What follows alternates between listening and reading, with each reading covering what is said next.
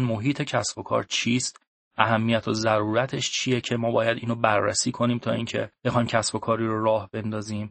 و ابعاد مختلف محیط کسب و کار رو ما مرور می‌کنیم. برای اینکه اهمیت و ضرورت محیط کسب و کار و شناخت اون برای ما روشن بشه یه گام برگردیم عقب و خود کسب و کار رو مجددا تعریف کنیم. تعریف سنتی از کسب و کار خب بسیار زیاده. خرید و فروش و معامله و خلق سود و تمام این تعریف های سنتی خیلی بعدهای متفاوتی از کسب و کار رو نادیده می‌گیرن. ممکنه جنبه های انسانی رو نبینن جنبه مشتری رو نبینن جنبه های نرم کسب و کار رو نبینن ساختار کسب و کار رو نبینن و مسائل دیگه. برای اینکه ما بتونیم یک نگاه درستی به کسب و کار داشته باشیم باید کسب و کار رو به مسابه یک سیستم در نظر بگیریم. کسب و کار رو اگر ما به مسابه سیستم در نظر بگیریم اون وقت خیلی از مواردی رو که داریم بهش نگاه می‌کنیم رو می‌تونیم از زاویه درست بهش نگاه کنیم و این نگاه درست کمک می‌کنه به ما که تصمیم های درستی بگیریم و کمک می‌کنه که رفتارهای درستی هم در آینده داشته باشیم.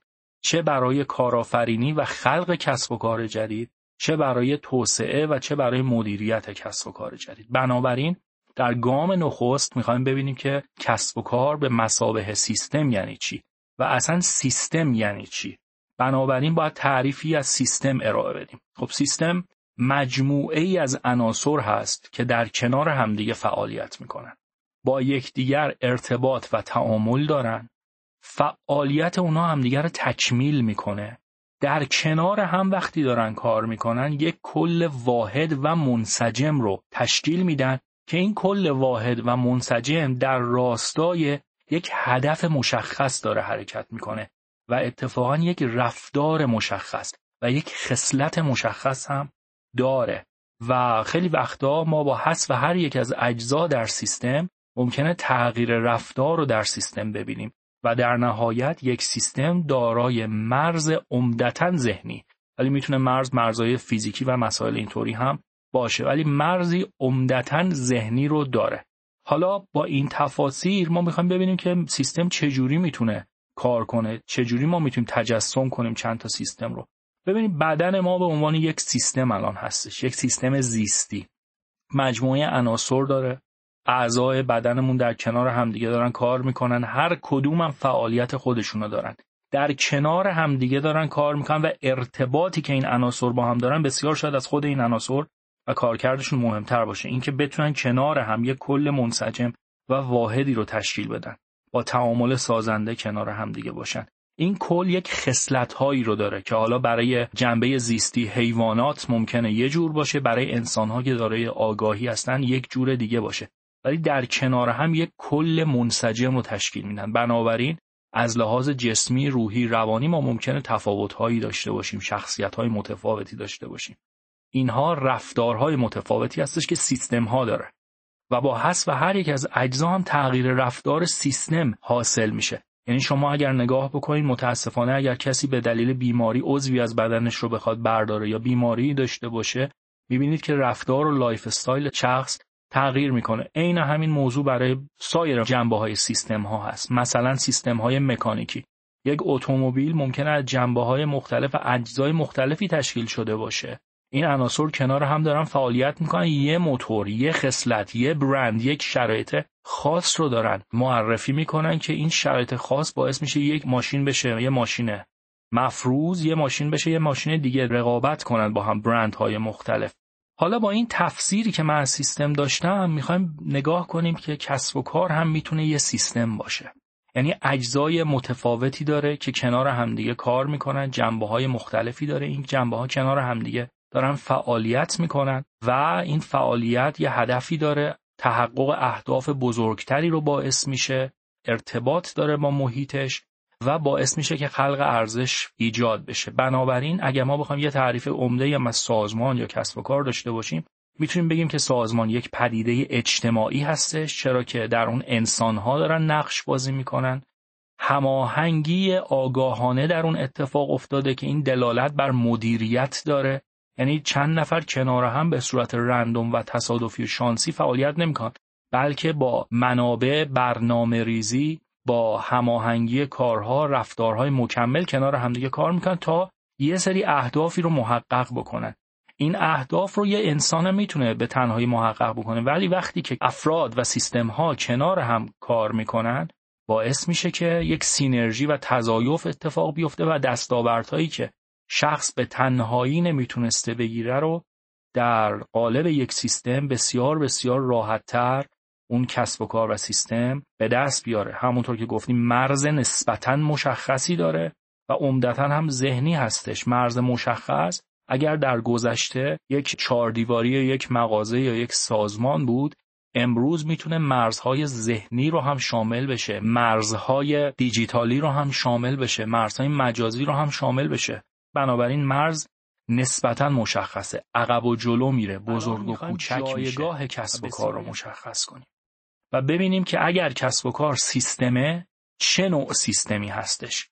برای این موضوع لازمه که یک نگاهی به سلسله مراتب سیستم ها بندازیم که آقای بولدینگ اونو مطرح کردن. ایشون یک اقتصاددان زیست شناس و یک دانشمند بودن که اومدن یک سلسله مراتبی از انواع سیستم ها رو معرفی کردند که هر کدوم از این سیستم ها چه خصوصیاتی داره چه خصلت هایی داره و حالا ما می‌خوایم اینا رو با هم بررسی کنیم و ببینیم که کسب و کار در کدوم یکی از این دستبندی ها قرار می‌گیره. ابتدایی ترین و پایه‌ای ترین مدل سیستم ها سیستم های چهارچوب یا سیستم های ساختار ایستا هست که ایشون معرفی می‌کنه.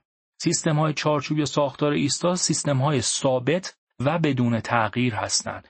مثل میز مثل صندلی مثل نقشه یک کشور.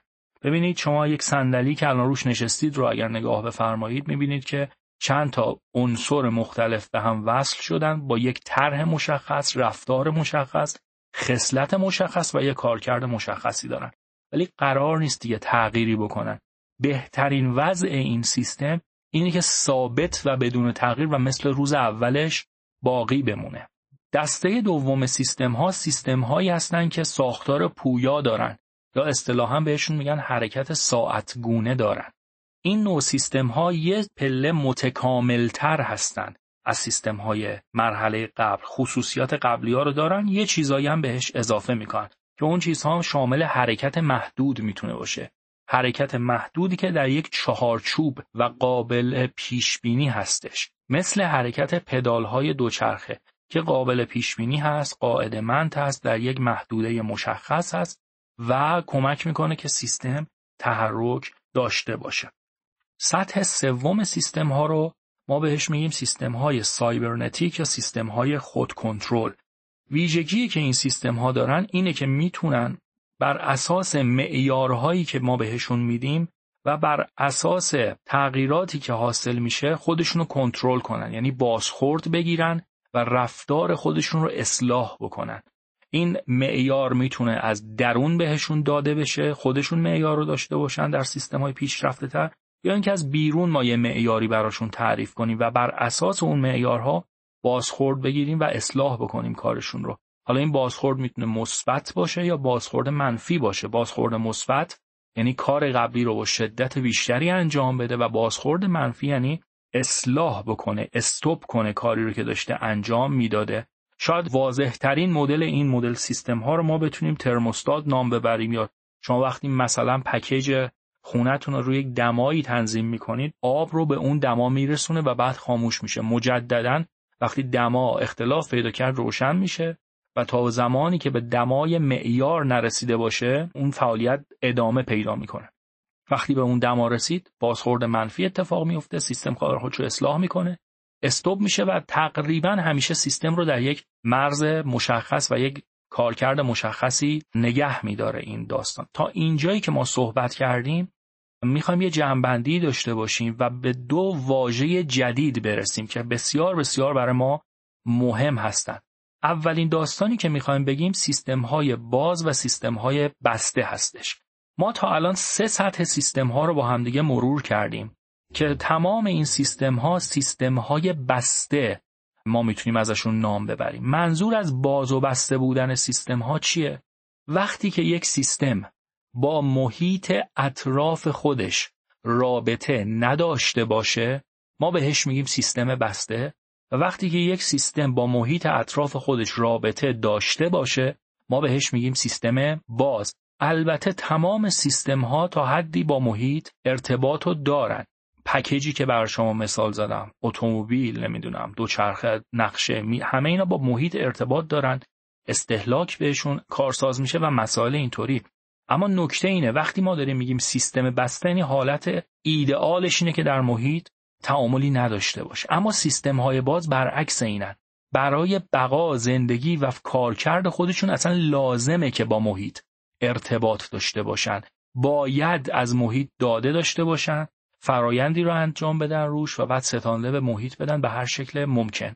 از اینجا به بعد ما وارد سیستم های باز میشیم و سطح چهارم سیستم ها که مرز بین سیستم های باز و بسته و مرز بین موجودات زنده و جمادات هست رو می‌خوایم معرفی کنیم. اینجا سیستم های باز تکیاخته یا تکسلولی مطرح میشه. ساده ترین شکل های حیات که تقسیم میشن.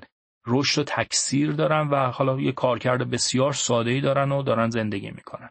بعد از اون یه مرحله باز دور سیستم ها تکامل پیدا می‌کنن. ما وارد گیاهان میشیم که دارای رشد و نمو هستند و برنامه ریزی شده هستند و رشد و نمو و رفتار و خصلت اونها تا حدی از قبل قابل پیش بینی هستش. به خاطر اینه که اصلا دانش کشاورزی به وجود اومده. چرا که ما می‌تونیم رفتار گیاهان رو تا حدود بسیار زیادی پیش بینی کنیم؟ چه چیزهایی براشون خوبه؟ چه فصلی براشون خوبه؟ چه شرایط نگهداری و رشدی براشون خوبه؟ و به این ترتیب ما می‌تونیم اینو مدیریت داشته باشیم روش.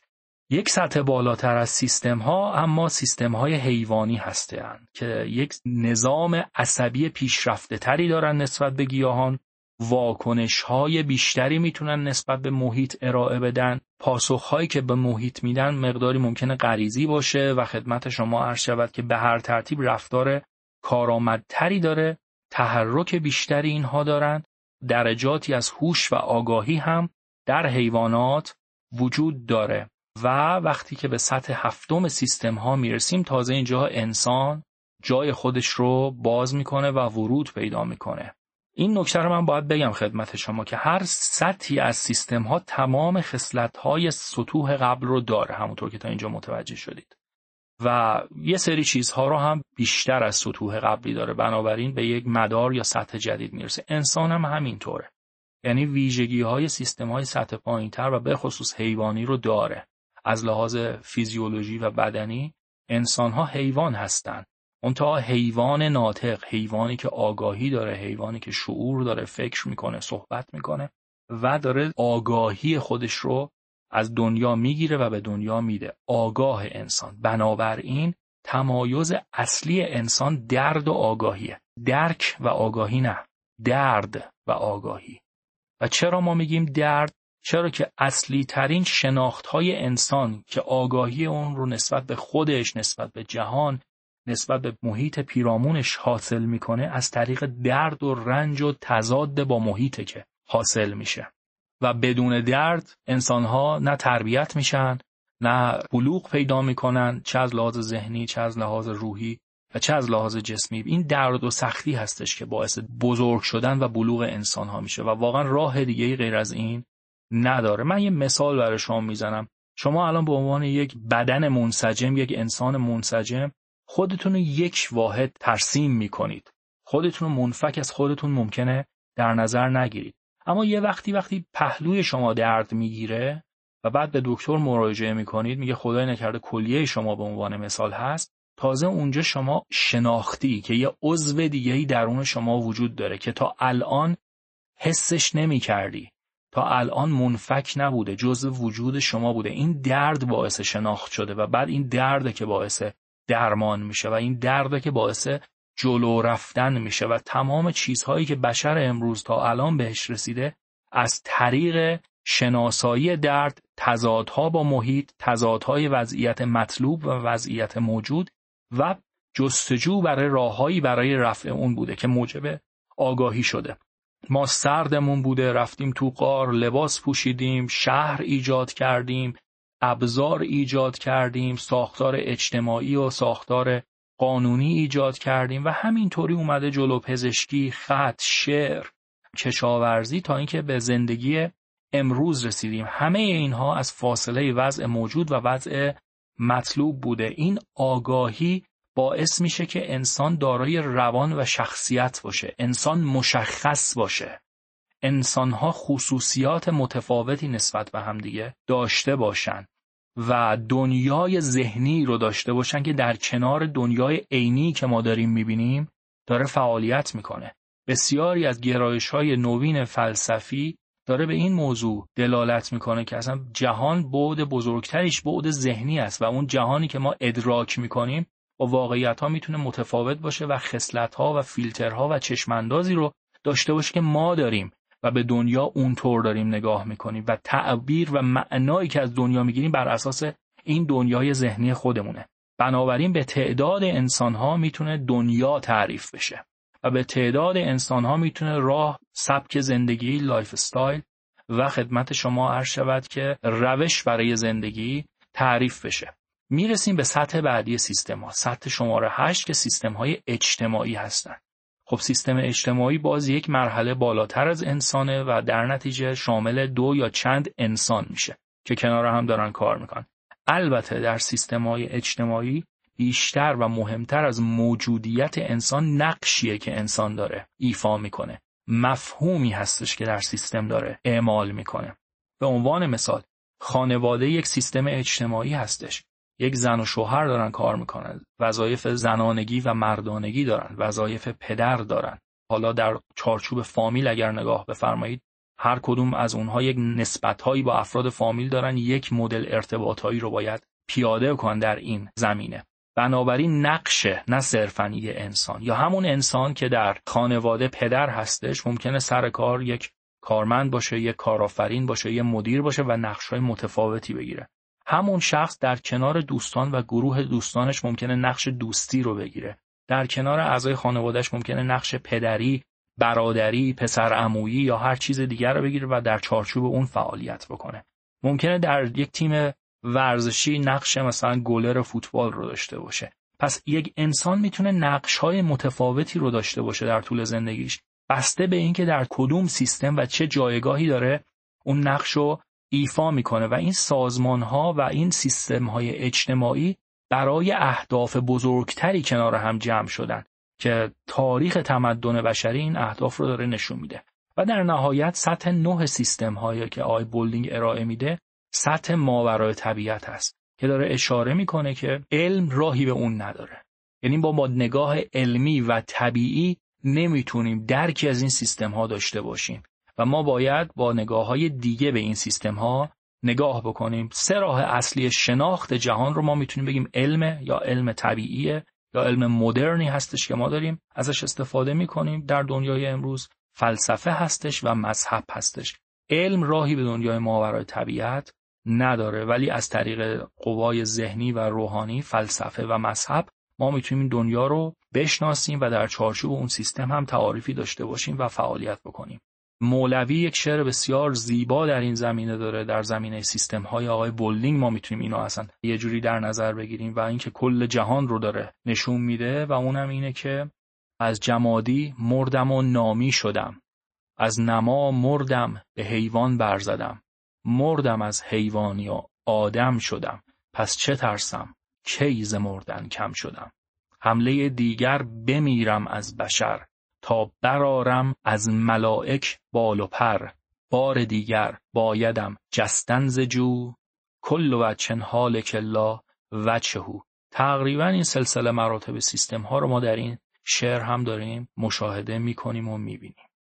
خب حالا ما سلسله مراتب سیستم های بولینگ رو یک اشاره بهش کردیم. کسب و کار دوستان عزیز کجا قرار می‌گیره؟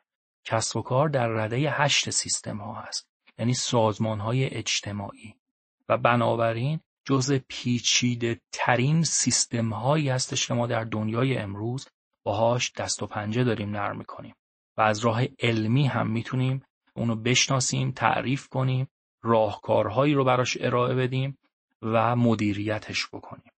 بنابراین اگر ما داریم راجع به فیزیک فرض بفرمایید نجوم صحبت می‌کنیم با وجود تمام سختی ها با وجود محاسبات بسیار پیچیده این سطح از سیستم ها در رده دو قرار می گیرن یعنی ساختار پویا با حرکت قابل پیش بینی از قبل ولی یک کسب و کار و مدیریت اون در رده هشتم سیستم ها قرار می‌گیره که مسائلی بسیار پیچیده تر رو شامل میشه. اگر بخوام یک جمعبندی تو این قسمت داشته باشم این هستش که اولین دسته از سیستم ها سیستم های مکانیکی هستند که اگر بخوایم خصوصیات اصلیشون رو دوباره یه مرور داشته باشیم این سیستم ها مبدعگرا هستند و تعامل با محیط براشون بده. مبدعگرا یعنی چی؟ یعنی هرچی به مبدع و اصل خودشون برگردن شرایط بهتری دارن. شما یه اتومبیل صفر رو از یه اتومبیلی که 200 هزار کیلومتر کار کرده بهتر میپسندین. چرا؟ چون استهلاکی کمتری با محیط داشته. شما یک خونه صفر رو نوساز رو بهتر از یه خونه سی سال. سن بنا میپسندید. یک ساعت آکمند همینطوری گوشی موبایل کامپیوتر و غیره. بنابراین این سیستم ها مبدعگرا هستن و تعامل با محیط باعث افت کار کردشون میشه. یه دایره کوچیکم من بیرون این سیستم کشیدم که نماد قوای تعقل و تدبر و تصمیم گیری هست. در این سیستم ها قوای تعقل و تصمیم گیری بیرونشون قرار داره. یعنی شما به عنوان شخص میرید دو چرخه رو سوار میشید. پشت ماشین میشینید کامپیوتر رو روشن می‌کنید و با گوشی خودتون فعالیت می‌کنید کار می‌کنید. سطح بعدی سیستم ها سیستم های ارگانیکی یا زنده هستش تک مغزی هستن مقصدگرا هستن و با محیط هم تعامل دارن مغزشون هم درون خودشون هستش. تمام موجودات زنده. قوای تعقل و تفکرشون تصمیم گیریاشون درون خودشون هست. و در نهایت سیستم های اجتماعی رو هم که راجبش صحبت کردیم همونطور که در این شکل هم مشاهده میفرمایید این سیستم ها سیستم های باز هستند قوای تعقل و تصمیم گیری و تفکر متعددن و هم درون سیستم و هم بیرون سیستم جای دارن. یعنی یک شرکت ممکنه حداقل سه نفر رو در هیئت مدیره داشته باشه و کلی هم پرسنل در جای مختلف داشته باشه. خانواده بیمارستان مدرسه دانشگاه شهر همه اینها نمونه هایی از سیستم های باز اجتماعی هستند که افرادی در درون سیستم و جریان ها یا افرادی در بیرون سیستم مثل قانون ها سیاست ها فناوری ها قواعد اجتماعی عرف ها و غیره همه اینها میان در این سیستم اثر گذارن. بنابراین این سیستم ها همونطور که از محیط اثر می‌گیرن بر محیط اثر هم می‌ذارن و در یک تعامل هستن و فرایندگرا هستن این سیستم ها و نکته مهمتر اینه که در سیستم های اجتماعی عینیت جمع ذهنیت هاست. ذهن افراده که اون واقعیت ها رو می‌سازه. و بنابراین این راه از طریق گفتگوی سالم بهتر می‌تونه جلو بره. از طریق تعامل بهتر می‌تونه جلو بره. و برای مدیریت کسب و کارها ما این داستان رو لازم داریم. دوران تک مغزی و تک صدایی گذشته. و باید یاد بگیریم در چارچوب سیستم های اجتماعی صدای همه رو بشنویم و به یک جمعبندی نهایی از دل این خرد جمعی برسیم. عینیت جمع ذهنیت هاست. ظرفیت شکوفایی یک جامعه به اندازه ظرفیت شکوفایی اقلانی افراد اون جامعه هستش. یعنی یک جامعه اگر خردمندتر اقلانیتر انسانتر جامعه شکوفاتری خواهد بود. این چه نتیجه ای رو به ما میده که عینیت اون جامعه ساخت اون جامعه شهرهای اون جامعه رانندگی اون جامعه انصاف اون جامعه اخلاق اون جامعه جمعی از ذهنیت ها و شکوفایی ذهنی و روحانی افراد اون جامعه. کسب و کار که به عنوان یک سیستم باز اجتماعی هستش چه ویژگیهایی رو داره و ما به عنوان یک انسان یک نقش یک مدیر یک کارآفرین چه نگاهی رو به این سیستم باید داشته باشیم. اولین موضوع اینه که ما نسبت به کسب و کار باید تفکر سیستمی داشته باشیم و یک نگاه ترکیب محور. یعنی دورانی که اگر شخصی یه تخصصی داشت می‌خواست بره یه کسب و کاری رو بزنه تقریبا به نظر می‌رسه که داره سپری میشه. ما فقط با یک تخصص یا با یک هنر یا با یک کاری که بلدیم نمی‌تونیم بریم یک کسب و کار راه اندازی کنیم. شاید در انجام اون کار موفق باشیم. ولی یک کسب و کار چیزی بسیار بسیار فراتر از یک کار ساده و تکراری که ما باید انجام بدیم. کسب و کار یک سیستم مجموعه ای از عناصر داره کنار هم دیگه کار می‌کنه کل منسجم داره ساختارهای نرم و سخت داره ساختارها و منابع مشهود و نامشهود داره و بنابراین ما نمی‌تونیم با یک نگاه تکبودی یا بخشی به کسب و کار به عنوان یک سیستم پیچیده اجتماعی نگاه کنیم. بنابراین ما باید کل این داستان رو در نظر بگیریم. نگاه کلنگر داشته باشیم نگاه ترکیب محور داشته باشیم نگاه مدیریتی رهبری داشته باشیم و در یک کلام تفکر سیستمی داشته باشیم. هر پدیده رو در دل سیستم باز سیستم پیچیده و در دل یک محیط بزرگتر از اون باید در نظر بگیریم و تعریف بکنیم.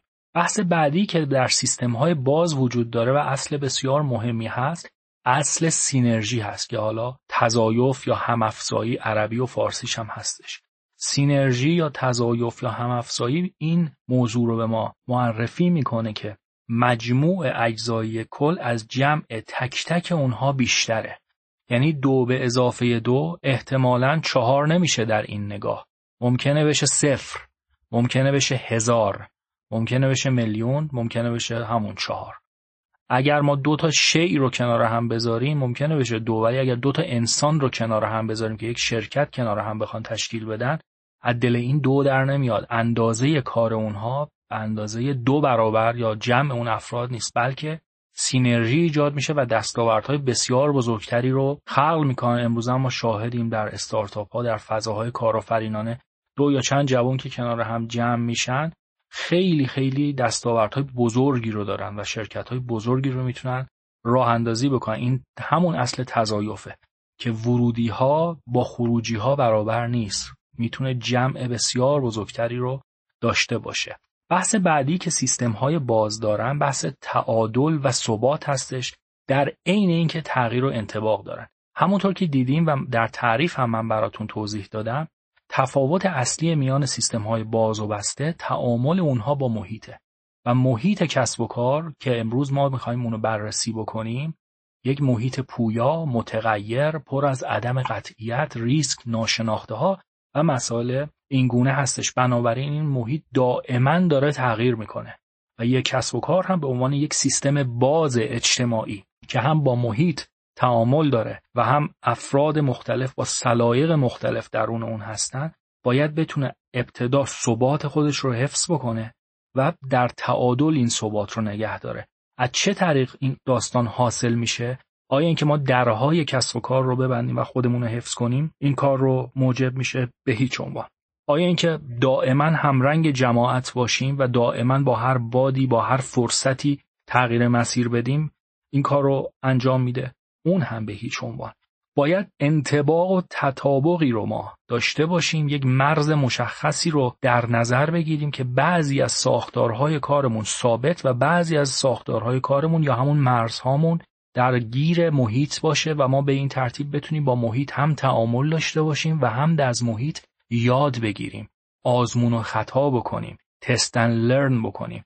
امروز دوران این که پشت میزها در اتاقها در سالن‌های جلسه بشینیم و یک محصول رو لانچ کنیم یا تصمیمی بگیریم گذشته. ما امروز با نگاه به بازار و محیط و لبه های کسب و کارمونه که می‌تونیم مزیت های رقابتی رو خلق بکنیم و به این ترتیب باعث تعادل و ثبات کسب و کارمون هم بشیم. نکته بعدی اینه که به کسب و کار ما به عنوان یک سیستم باز باید نگاه کنیم و تمام خصوصیات سیستم باز رو که تا اینجا با هم راجبش صحبت کردیم و در کسب و کار هم باید ببینیم. برای کسب و کار لازمه که با محیط در تعامل باشه و تعامل با محیط یعنی استفاده کردن از فرصتهایی که در محیط نهفته است و پاسخ دادن به تهدیدهایی که در محیط نهفته هستش.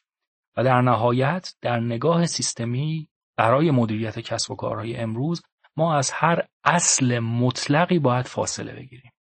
چرا که دنیا متغیره؟ ما داریم راجع به سیستم اجتماعی صحبت می‌کنیم که ذهنیت ها عینیت رو تشکیل میدن و بنابراین وقتی ذهنیت ها متفاوته سلایق متفاوته یک اصل مشخص رو ما نمی‌تونیم برای همه یا برای تمام شرایط در نظر بگیریم.